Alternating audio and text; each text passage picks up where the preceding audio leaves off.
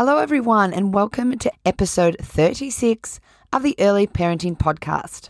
In today's episode, I'm chatting all about what it's like to introduce a new sibling into the household and how best to prepare your babe for the new brother or sister.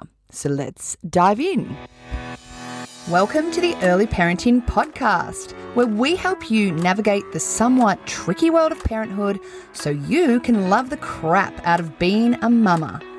I'm your host, Jen Butler, and I'm an early parenting consultant and a mama of two busy, busy boys.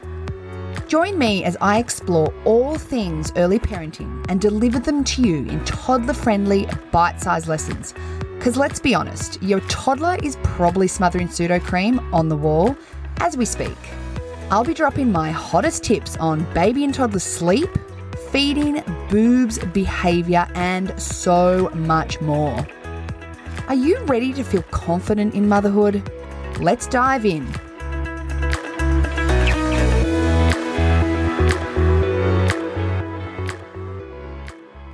This episode's brought to you by the Crying Baby Checklist, my brand new freebie, which takes you through the six most common reasons why your new baby will be crying. If you want to get an understanding of the most common reasons for why your baby's crying, what's going on with their development and why that crying's happening, and how to calm your crying baby, then make sure to download this freebie. You can download this freebie at jenbutler.mykajabi, which is K-A-J-A-B-I dot com slash crying dash baby dash checklist. Make sure to grab your copy today. All right, on to the episode. Okay, ask any parent who has introduced a new sibling to the household, and they'll have a different story to tell you on how it went. And it's no surprise, really, because how our children cope with a new sibling will depend on so many factors. So, examples of these factors include their personality or temperament, whether they already have other siblings, the age gap between your children, and these are just to name a few. So, my story Max had turned two only three weeks before Ted arrived. In the first month, Max was a dream. He seemed to take on new brotherhood like a boss. And then around five weeks, things changed. Max's sleep progressed and he started acting out and hitting his new baby Ted. And I'm pretty sure he was whacking us as well. It's as though it sunk in that this little babe was here to stay, and he kind of wasn't impressed with that. But when Ted was six weeks old, we actually went on a holiday with our family, so Ryan and the four of us, and our extended families too, my sister and my brother. So Max got so much one on one time during this time with us and his aunties and uncle. And by the time we came home, he had settled down again and adjusted to life as a new bro.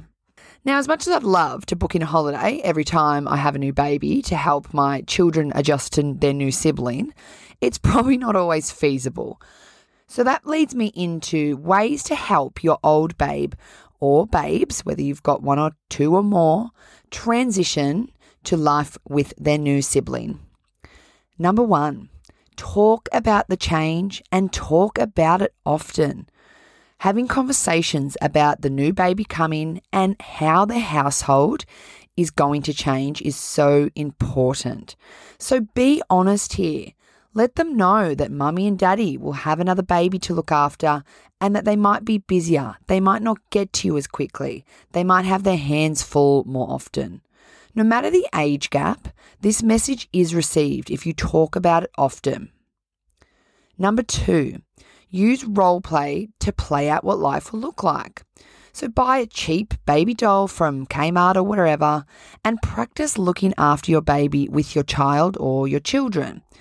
So you might practice feeding the baby, you might practice changing baby's nappy, settling baby in the bassinet, all of those sorts of things that you're realistically going to be doing once Bubs arrives. And the beauty about doing this is that when your baby comes, your older baby can use the baby they look after.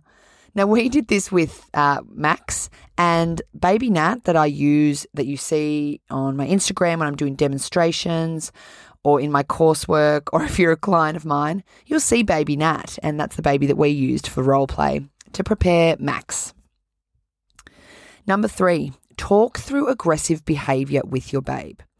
So, if you notice that your child is aggressive towards your new baby, then remind yourself that they're not giving you a hard time, they're having a hard time. Their whole world has just been turned upside down, and their emotions may seem may see them express themselves in ways that seem less desirable. So if you notice aggressive behavior, take your child aside and talk to them about their behavior and attach an emotion to it. So, what I mean by this is you might say something like, I know you're feeling jealous of the new baby, but it's not okay to hit him. So what you're doing there is you're you're taking a guess at what the feeling is that your toddler or your child is having. And you're also talking them through what appropriate behavior is. This takes patience and persistence, guys, and you're not going to get it right all the time. But it's such a fabulous strategy to help name an emotion that your toddler or child is feeling and help to direct them towards appropriate behavior. And number four, try and give your child one on one time. So you're going to feel really stretched, guys. So even if this is just 15 minutes of quality one on one time, reading a book together, going for a walk together, having one on one play, this is going to help fill your toddler or child's or children's love bucket to the brim. This is another great opportunity to talk about all of the change and how it must be impacting their life. And just let them know how much you love them despite all of the change. At the end of the day, all of the tricky transitions that your child experiences when a new sibling comes into the house is all related to them, their emotions, and them feeling just rattled by all of the change. So the more you talk about it with them, help name their emotions and help talk about behavior that you'd like them to see and giving them that one on one time, it's going to help ease that transition hugely.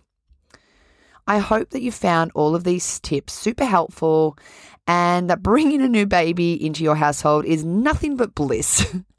if it's a tricky transition, these will certainly help to ease the emotional load that your older child or children are experiencing. So I hope you enjoyed the episode and I'll catch you in the next one. Bye for now.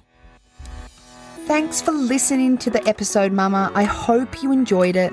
If you did, make sure to share the episode with a friend, with your mother's group, or tag me at Jen Butler Early Parenting on Instagram. The more that know about this podcast, the more people I can help. If you're looking for support that is personalised for your babe and tailored to your family's needs, then make sure to head on over to my website www.jenniferbutler.com.au and check out how we can work together so you can move through motherhood with confidence. Catch you in the next episode, Mama.